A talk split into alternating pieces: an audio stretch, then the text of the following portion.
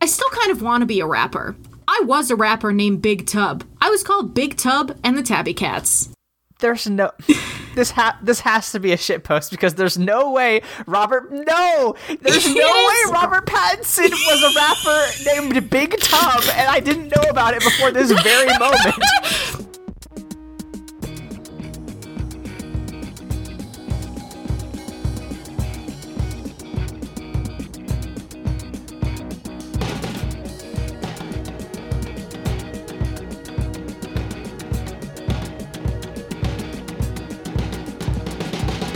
Welcome to Mortified, the Friendship Quest, a podcast where two long distance friends bounce media recommendations, all in hopes the other will like it. I'm Aaron, And I'm a golden onion. and this week we celebrate the spooky season with that foundational text of paranormal romance, Twilight. Before we watch you sleep, remember you can help us on Mortified the Legitimacy Quest by subscribing to us on YouTube, iTunes, or Spotify, signing up for our monthly newsletter through the link in our show notes, or following us on Twitter and Tumblr at MortifiedPod. Layla, Aaron. do you remember middle school? Vaguely. I bet you remember this part of middle school pretty well.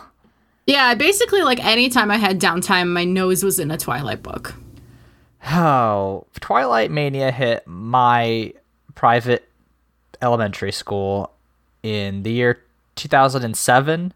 Uh, so big, you know, it hit it hit all of the seventh grade class uh, very hard, and it was it was a big phenomenon throughout throughout that era. And um, yeah, I, I think that a lot of us who are in that weird, like, not really millennial, but definitely not Gen Z, like, zone, remember this era um, because it was it was huge. I mean, yeah, that tracks for me too. I think 2008 is when I hit peak Twilightiness. Um, honestly, mostly I remember thinking that the people who were Team Jacob were fucking unhinged because um, I did not remember the books giving those two boys equal treatment. So anybody who was like, no, she should be with Jacob, I was like, I. Stephenie Meyer has not given us a single reason not to think that Bella is not going to finally get to fuck that vampire. and I was correct. Yeah, I mean, poor Jacob. I, you know, I'm I'm glad that he features, I guess, prominently in New Moon, but uh, otherwise, that poor poor werewolf never had a chance. A fun little fact about Taylor Lautner in New Moon is that for the poster, he had to look taller than both Edward and Bella, but he's a short king, so they did put him on an apple box for the shoot. Oh, I love that. You know what, Jacob? Uh, sorry, Mr. Lautner. uh, props. Us short kings got to stand tall together. So, uh, thank you for representing us out there. Yeah, I mean, I don't know if he's the rep you want. I don't think so, but listen, much like the Native Americans in this show, uh, the short kings do not get the representative representation we want either. So, um, Oh yeah, we should probably mention right up at the top of the show that uh, Twilight does get into some like mm, uh, bad zones, but the worst is definitely the way it represents the uh, Quileute tribe, which is like a real tribe Yeah. in the Pacific Northwest. Um, they do have like a whole website dedicated to refuting the way that Twilight portray- portrays them. So, um, if you want to participate in the Twilight Renaissance, it's just something uh, to be aware of. And if you can support the tribe in any way, uh, I would suggest you do so because, um, you know, uh, not not a great way to to represent these fine folks. yeah, I mean, uh, making fiction in media is is such a difficult and time consuming uh, labor of love for a lot of people. Um, but one kind of red flag is when your media has to have a notice by a minority group that says, "Hey." This media did a bad job of representing us, and it's actually hurting us because of all the weird tourists that come out to our uh, various lands and and monuments. So, um, yeah, not great. no. Anyway, let's. Try, I guess I'm gonna try to summarize Twilight because this is uh, ostensibly a your recommendation. You did write the summary, and I think it's a pretty good, concise one. Because uh, even though this movie is about what is it, two hours long, yes, two hours. not much happens. No, and we'll we'll talk about that. Um, basically, we are introduced to Bella Swan, a uh, junior from Phoenix, Arizona. Uh, she's not really like other girls, you know. She's interested in not not really interested in boys and the drama of high school. She's got her mindset on more complicated things. Uh, she moves out to Forks, Washington, because her mom has recently um, started a relationship with a minor league baseball player uh, and needs a little bit of primacy from her daughter, I guess. Um, so she goes out to live with her dad for a while um, in this very small town. Her dad's a cop. Uh, and has kind of a strained relationship with her. You know, uh, he they they don't see eye to eye. He he uh, you know, it's hard uh, to relate to your teenage daughter. Uh, I, I suspect, uh, especially when she's coming from a big city like Phoenix to a small town like Forks. So uh, they have kind of a strange relationship, but uh, you know he does his best, gets her a cool truck. Um, Despite all these difficulties, Bella becomes basically one of the most popular girls at school uh, overnight, uh, just because, uh, according to Anna Kendrick, uh, it's like a shiny new toy in kindergarten. Uh, everybody wants to play with Bella, which is a weird thing to say. But um, Bella's above that, you know, despite all the, the friends that she pretty much instantly makes. She's not really interested in any of them. Uh, she is interested, however, in the strange family that also attends the school, the Cullens, in particular, uh, Edward Cullen, who is uh, a brooding, uh, pasty uh, weirdo um, that she is paired with in biology class. And despite the fact that he thinks she smells like shit, apparently, uh, she really likes him. and over the course of several weeks and months, it, they kind of grow in appreciation of each other. Um, there's a very important scene in the biology course uh, where, you know, Edward's like, uh, you know, sorry that I made it seem like uh, you smelled bad. That's not my. It's not your fault. It's not my fault either. But I'm anyway. Do you want to label some cells? Uh, and they win the golden onion, as Layla mentioned in our intro, and it's maybe the best touch uh, in this show. I think the golden onion is hugely underrated, but um, great, great plot beat.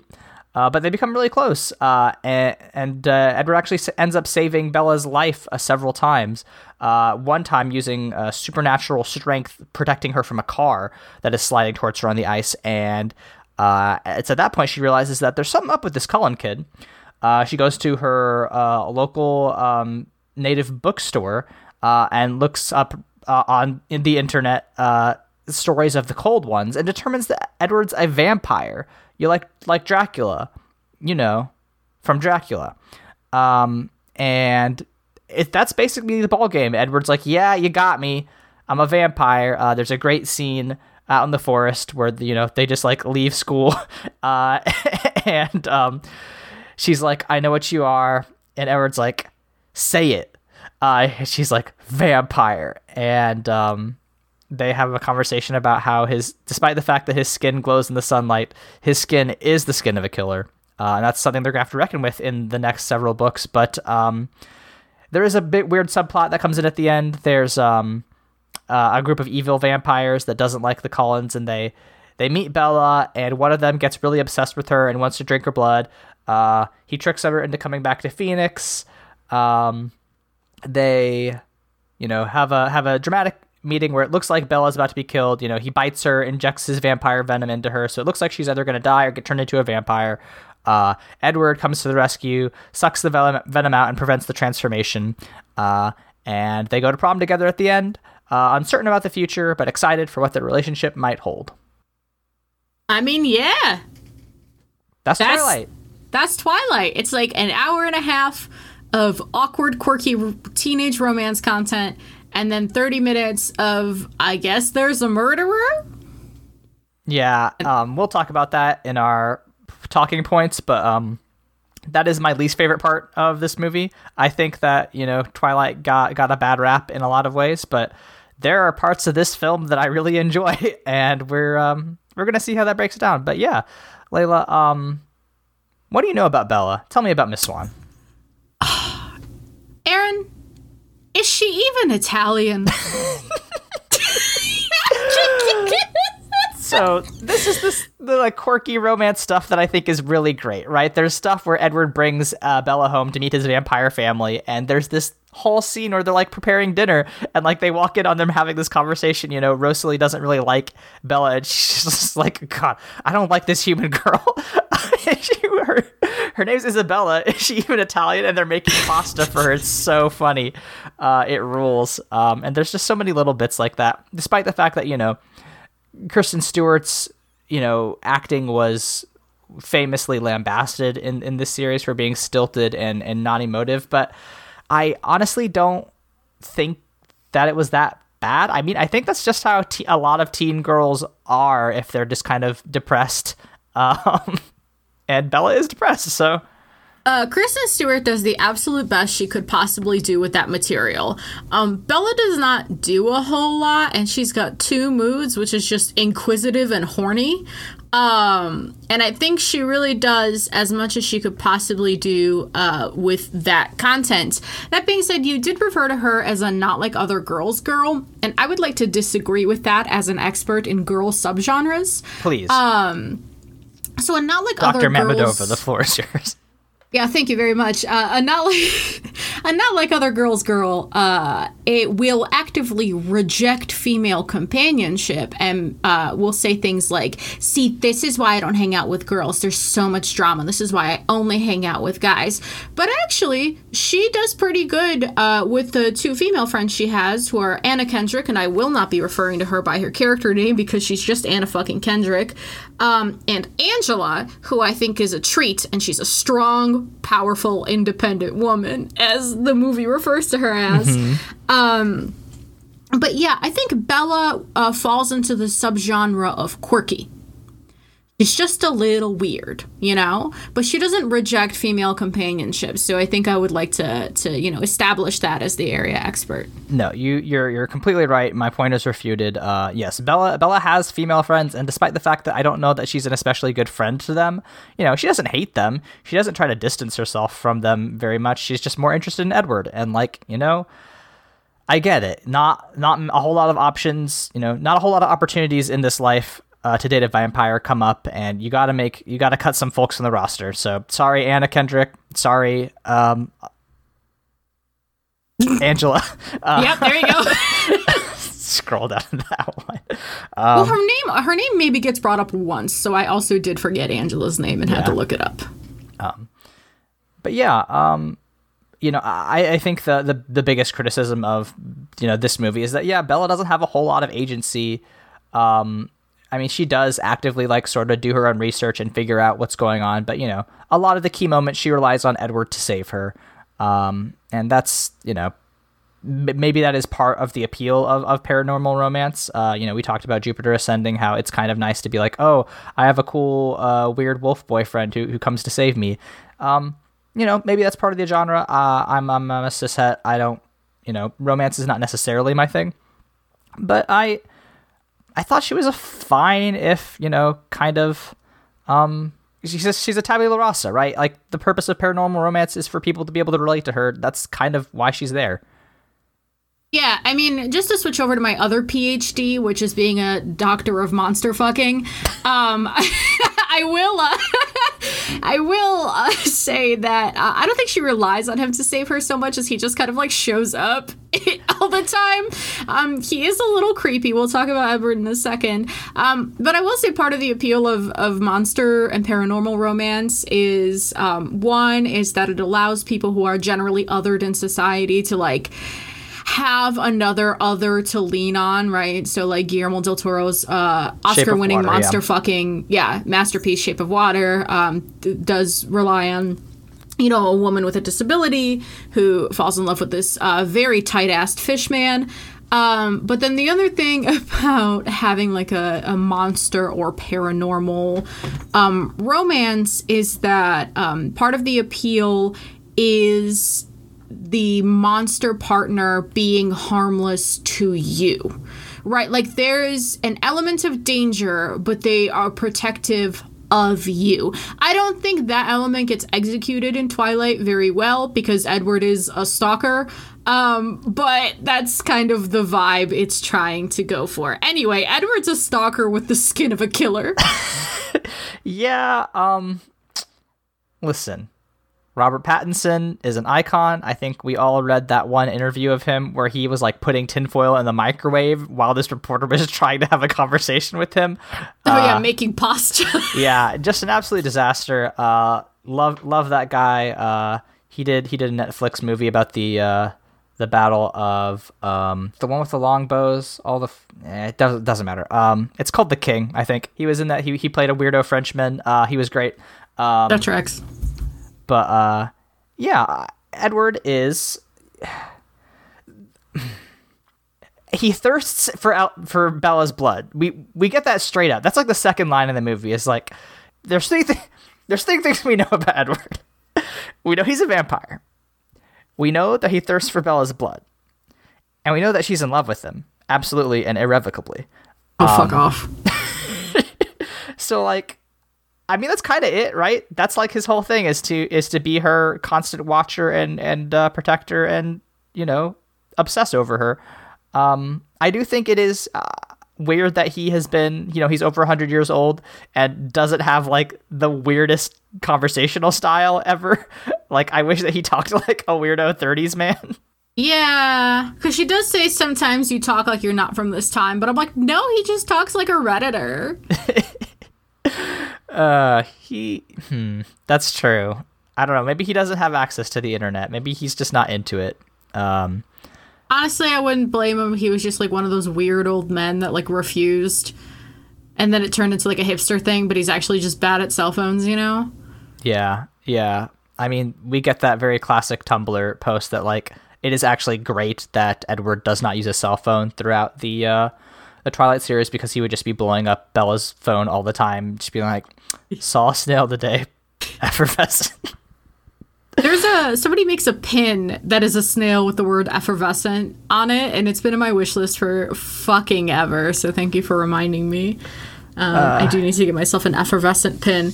Um, yeah, he's kind of a funky little weirdo, um, but I think there's generous readings of Edward where he's just kind of like sad and funny.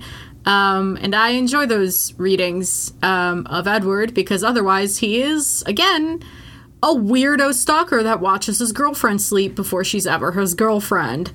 Um, uh, Bella's parents are next on our list. We see very little of Renee. Uh, she seems like a girl's girl. She seems like a party mom. She's fun. Um, Charlie's supremacy, though.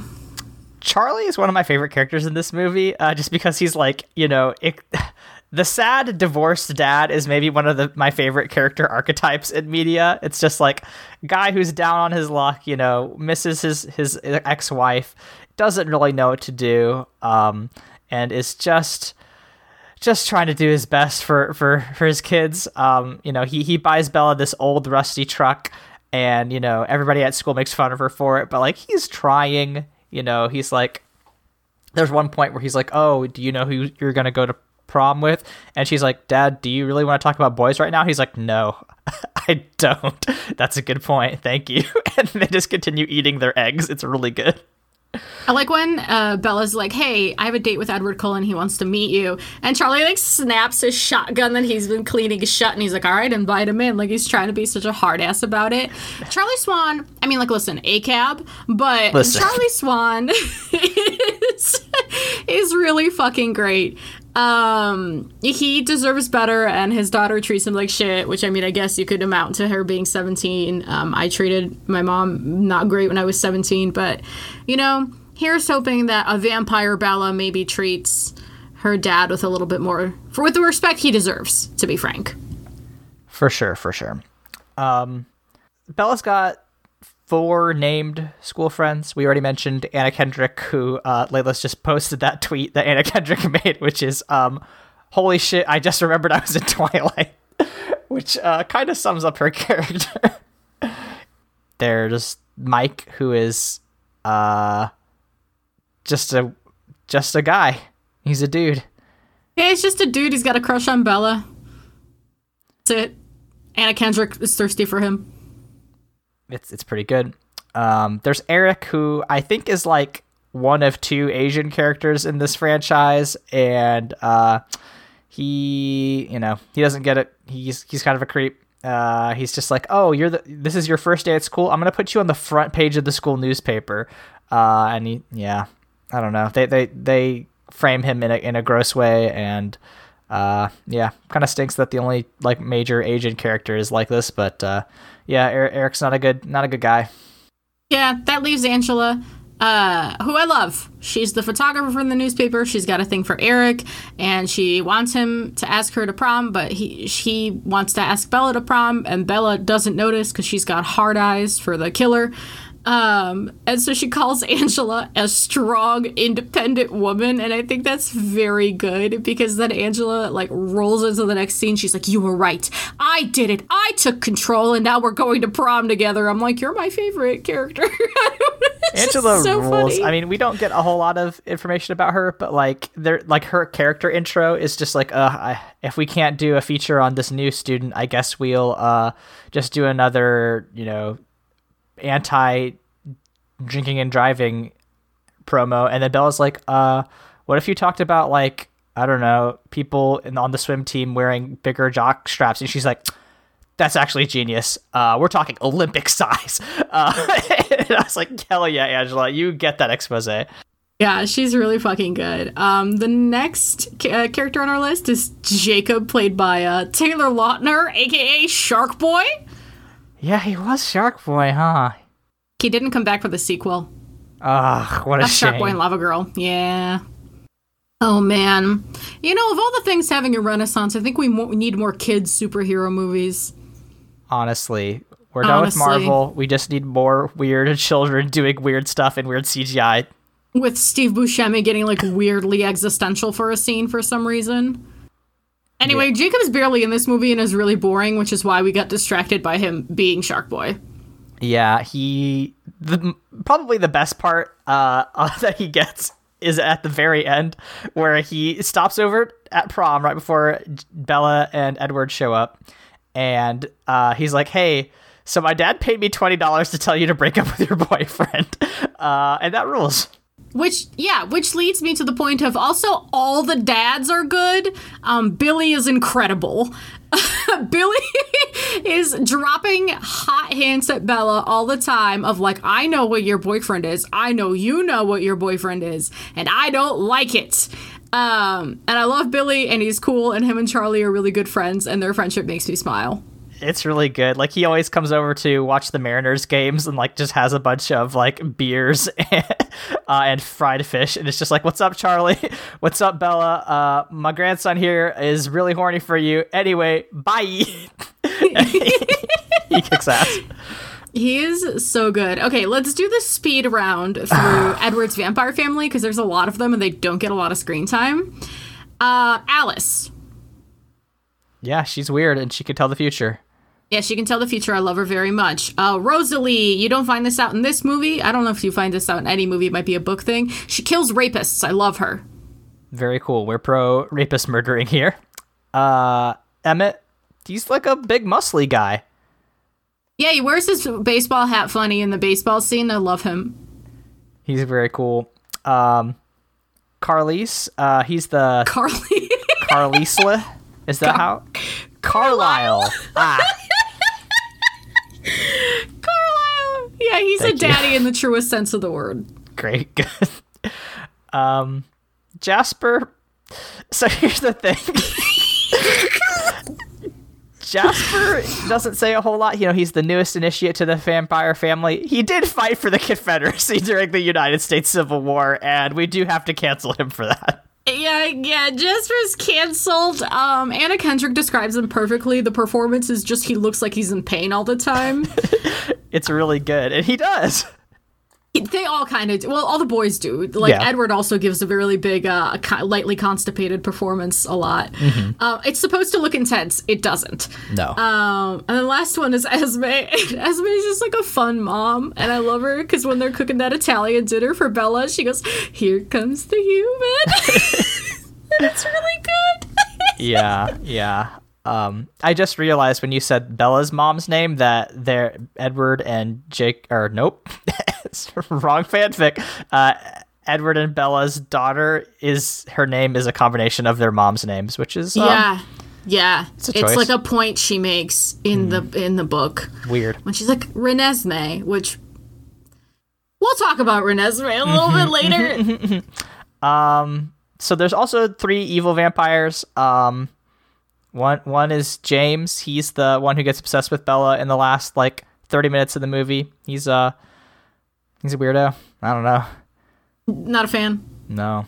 There's Victoria. Um, she doesn't do much. She's the main villain in the next one, though. Oh, sick. Because she does have a cape. That's very cool. Yeah, I'll say these three. If I was a vampire in the early 2000s, I would dress like they dress. Yeah, it's an impeccable aesthetic, It's aggressive, and I love it. as it should be. Uh, Laurent, uh, he doesn't wear a shirt. He just has like a cool jacket, and that's cool too. yeah, and he's black and a vampire, and they didn't make him look weird, pasty gray about it. So you know what? Thank you. For 2008, That's Pretty good. representation. you know what? Diversity win, I think. Diver- so those are all our characters, which means it's time for the game that I I made up. I'm so um, excited for this. In the spirit of uh, Zemnis talking like a LinkedIn CEO. Oh no. So our good friend Robert Pattinson um, famously hates these movies, and as Aaron lightly brought up earlier, is a little bit unhinged in interviews. Um, the man has lost his hinges, and I love that for him. I love that energy.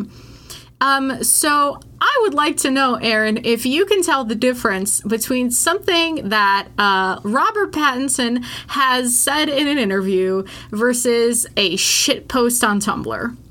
okay, good. I'm excited. I'm excited for this. Great. Uh, uh, round number one. Women get to smell like real things. Men get to smell like concepts. Ooh, that has big Tumblr energy, but it's also such a wild thing to say. I think it's a RPattz quote. Incorrect. That is a Tumblr quote. However, it. he he did say, "Lots of people tell me I smell like a crayon, like I'm embalmed." That's really so that's round two. I really hate vaginas. I'm allergic to vagina. Did he Did Robert say this? That was Robert Pattinson What Robert, why? talking about um, having to be in a scene with like 12 nude actresses for like 11 hours. All right, sure. Round three. I still kind of want to be a rapper. I was a rapper named Big Tub. I was called Big Tub and the Tabby Cats. There's no this ha this has to be a shit post because there's no way Robert no there's no way. Robert Pattinson was a rapper named Big Tub and I didn't know about it before this very moment. Dude, Robert Pattinson was a rapper named Big Tub and the Tabby Cats. Whew. Okay, round four. I once heard a theory that the Loch Ness monster is actually the ghost of a dinosaur, and since it's harmless, I've decided to believe it.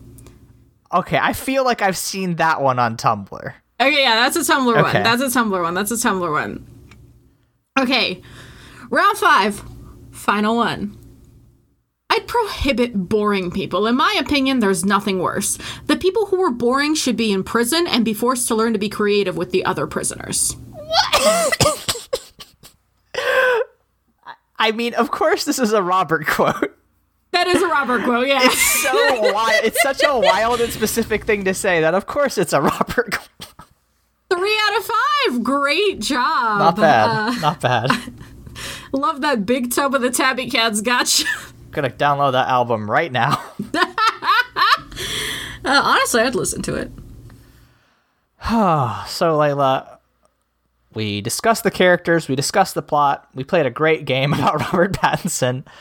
Now it's time to get down to the real meat of the podcast. This is what our listeners come for, is this really hard-hitting media analysis that we bring with our many years of experience and, you know, literature and critique. Um, is Twilight good?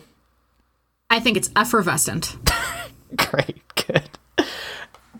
I mean, like, okay, no, right? Like from every angle, it's kind of bad. It's it's tacky. Um, no offense to Stephenie Meyer, it's not written like particularly well. It's not exactly high literature. Um, but something about it is compelling, right? Like you said, like there's moments of genuine delight in it.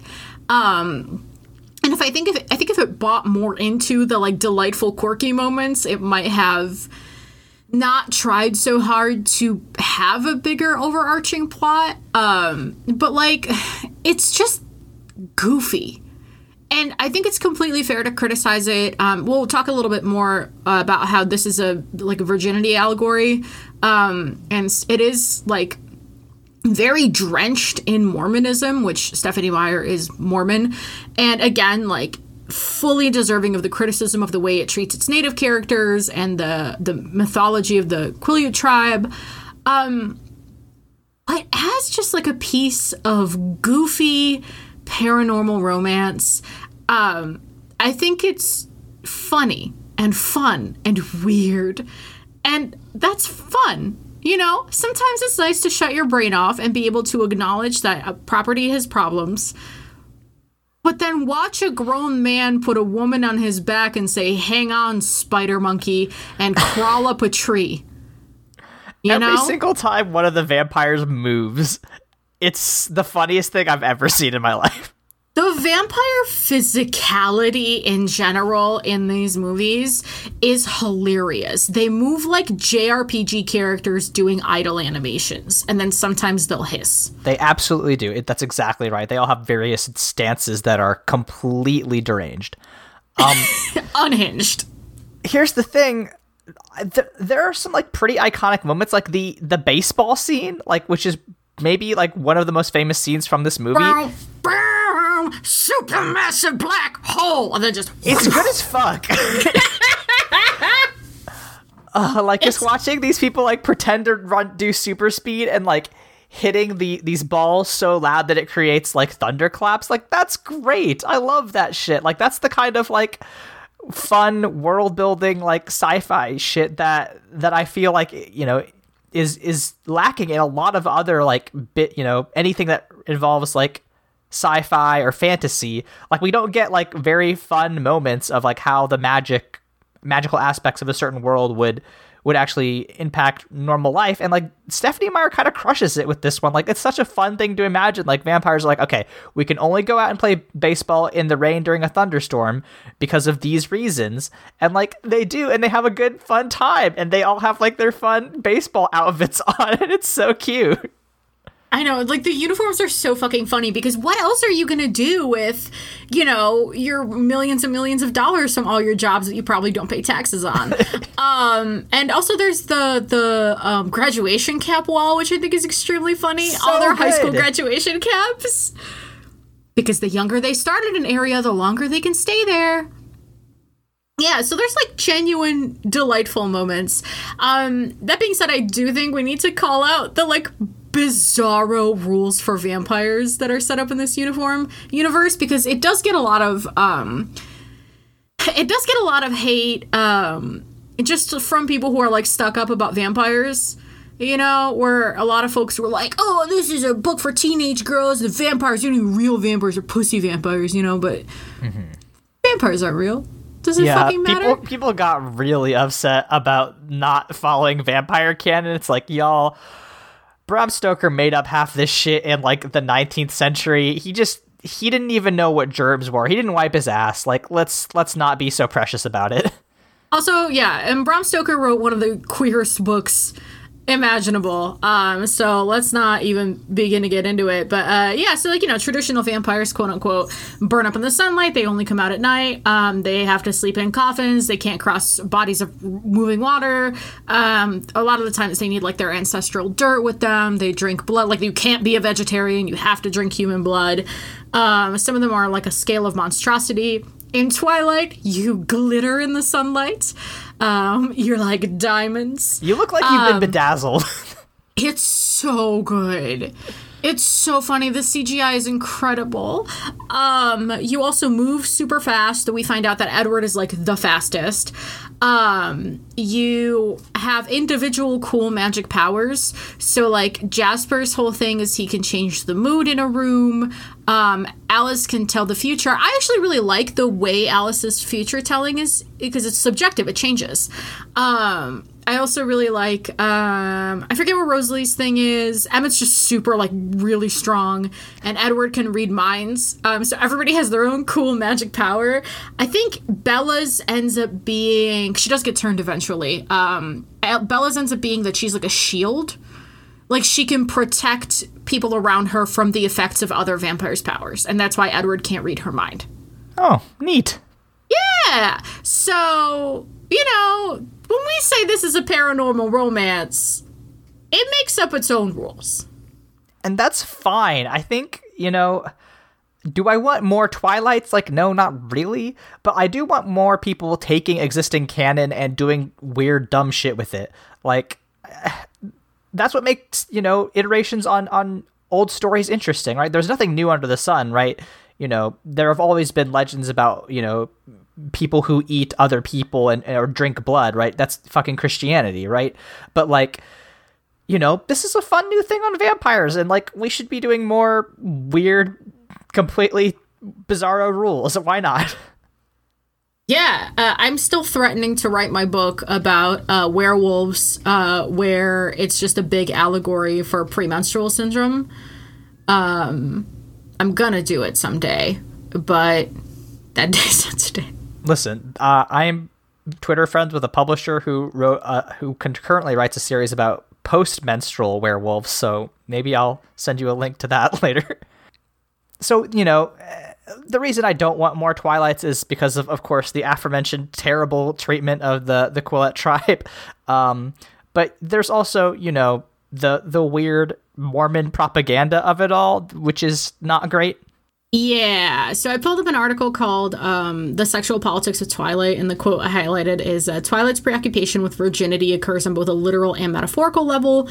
The overarching metaphor, which forms the very foundations of the book, is Bella's desire to be bitten by Edward and turned into a vampire. Her humanness is the major obstacle to their relationship for two reasons because at any given moment, Edward wants nothing more than to drain her body of blood, and because she will eventually grow old and die.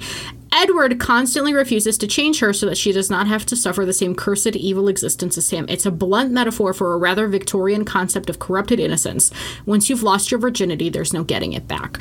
And like reading that as a paragraph does sound like someone's really pulling some, you know, threads, but they're not. They're not. No. There's there's they even kept this in from the book. There's a whole scene where, you know, Bella's like, "Let's fuck right now."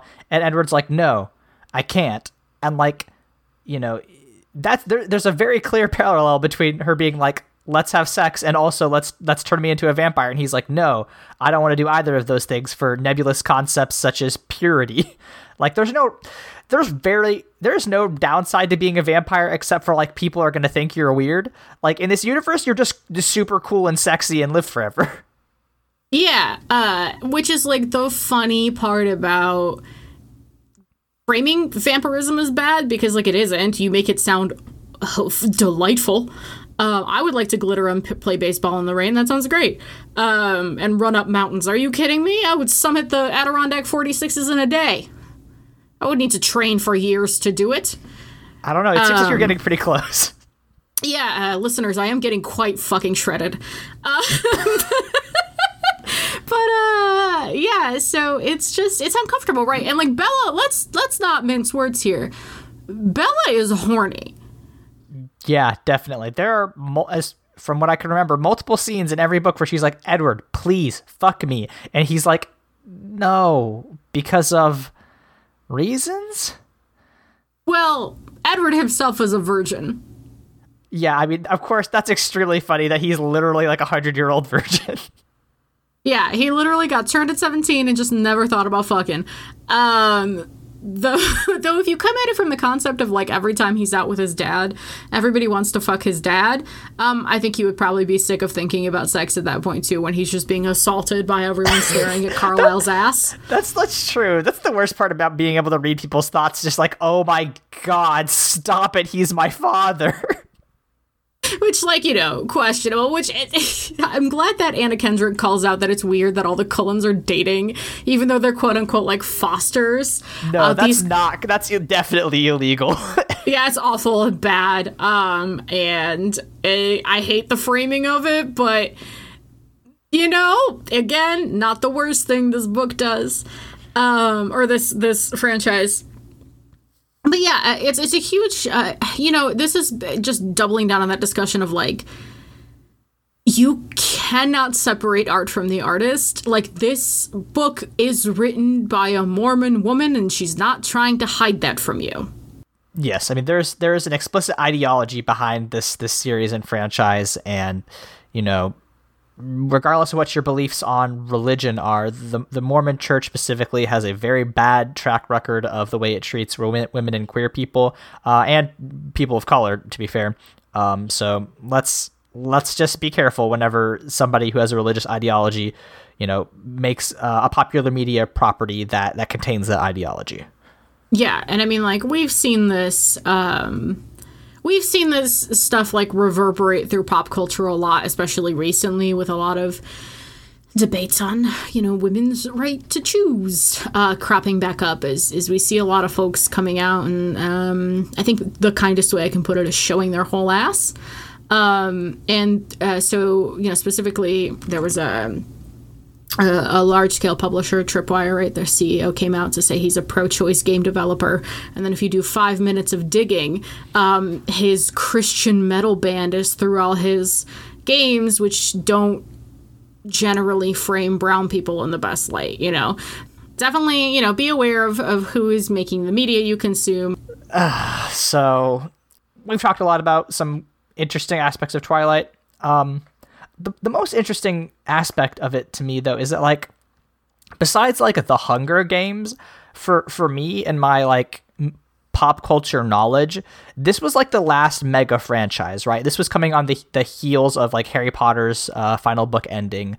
Um, you know, and and like I said, the Hunger Games was um, you know, th- that became a huge deal, but like Twilight was like kind of the one of the last of the titans of its era, like in, in such a way that like I don't feel like we've seen since like the the much of the you know mid to late 2010s was dominated by Marvel, um, you know, but also just generally uh, Star Wars too, right? Disney properties, properties owned by Disney, and like I don't know if this is true, but I certainly feel like Twilight and and and the Hunger Games were like part of this era of like you know oh this is you know a big franchise that is popular with like young people and like not owned by a megacorp and I don't know if we've seen that for for several you know years now.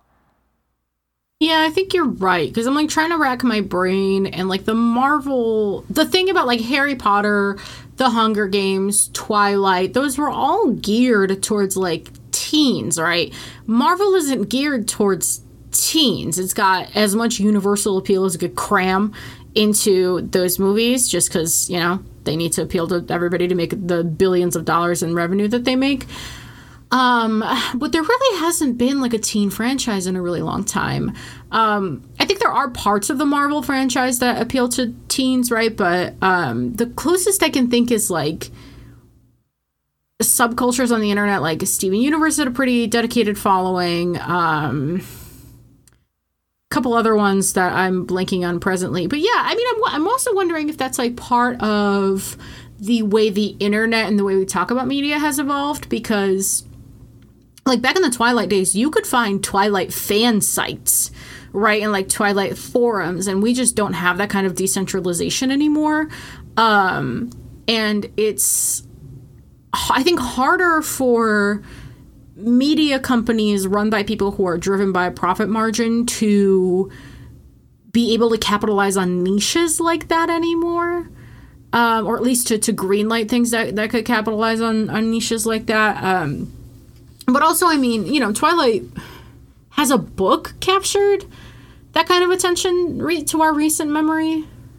I think a question is like whether or not a book has got to a like a film adaptation that's been so so popular. Like I think there have been plenty of books that are you know getting TV adaptations. Like in particular, both the the Greenbone Saga and the Poppy War, two of my favorite book series, uh, have been greenlit for for television.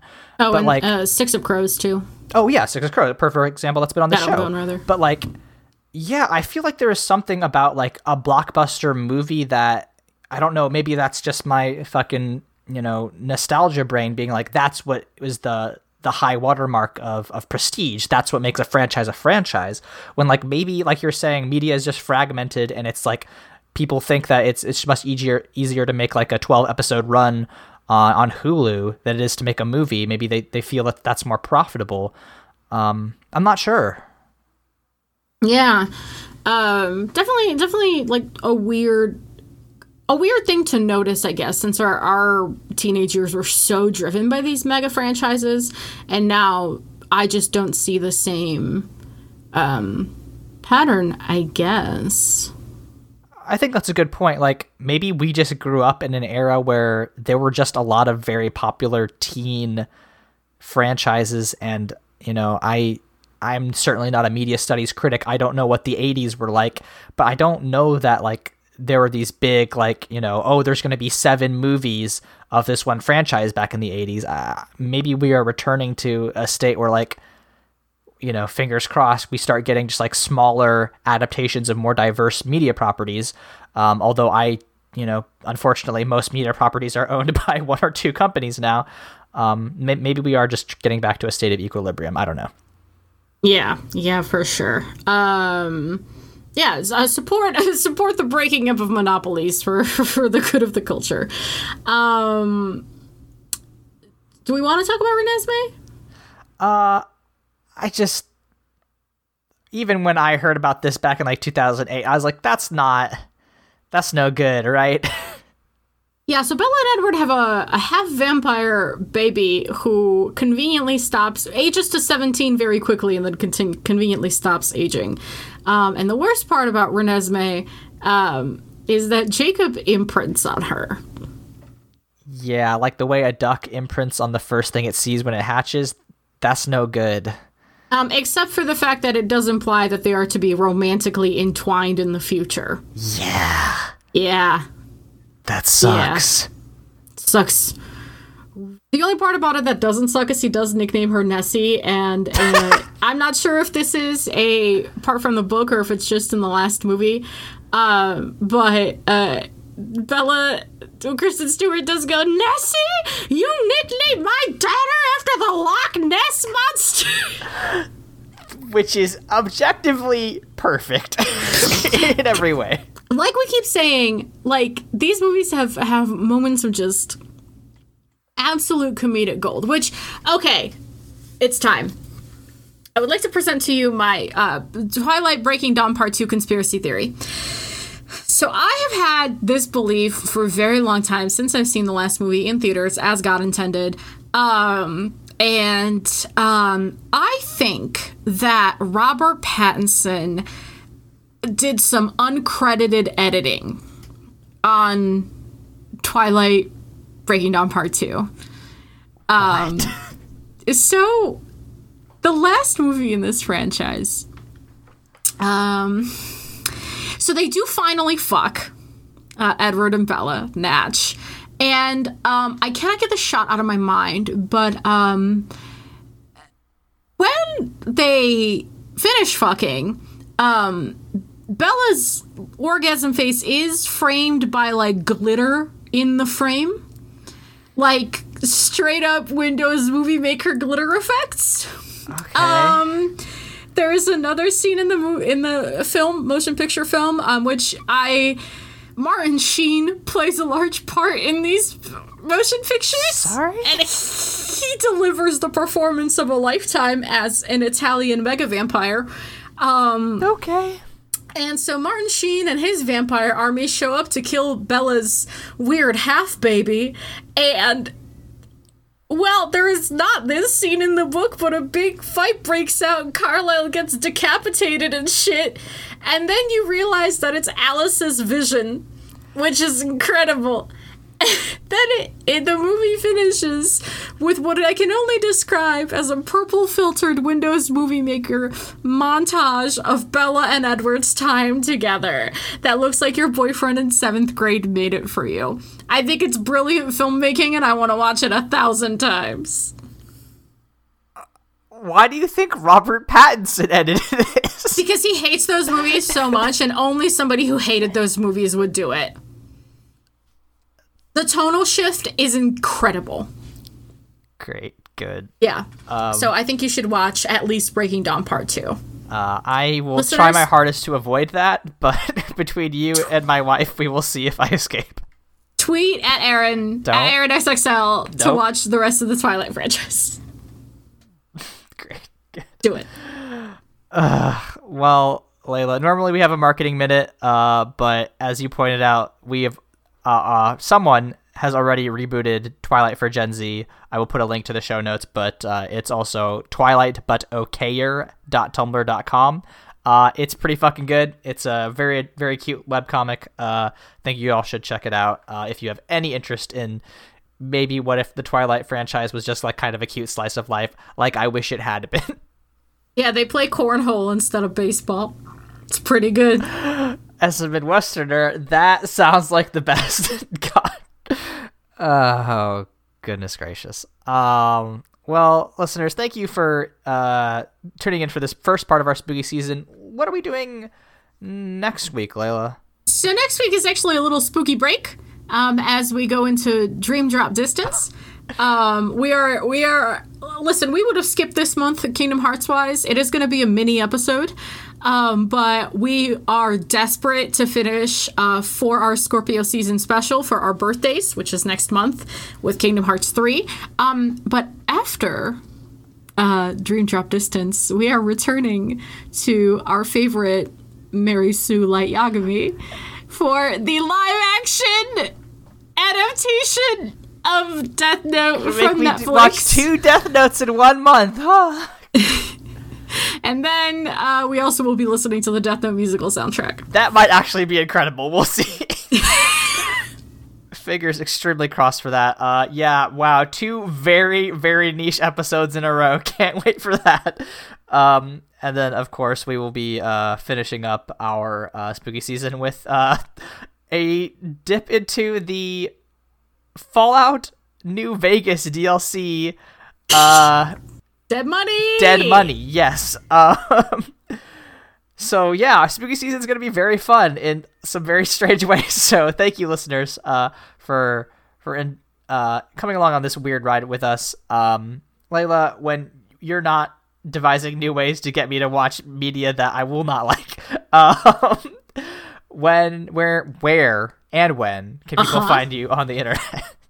Um, well, you can find me active most hours of the day because I can't seem to fall asleep. Um, but I am at L E Y L S E S on Twitter and Tumblr. Um, Aaron, where can people find you? find me on the Twitter at AaronSXL. You can listen to other podcasts I do at Mortif. Nope, that's this one. At at the We're Bible great. Boys. I've done this. I've done this on both podcasts. um, uh, at the Bible Boys, uh, we are changing our release schedule to Wednesdays, and um, the Wednesday after this comes out, we are starting our own spooky season where Michael makes me and his sibling Josh watch horror movies that are only tangentially related to Christianity. Uh, the first one we watched was Annabelle Creation. Uh, Michael says that's the least scary of the four, so that sucks because it was very frightening. Um, but you can listen to us talk about that on Wednesday. Um, our theme song is "Obsolete" by Keshko.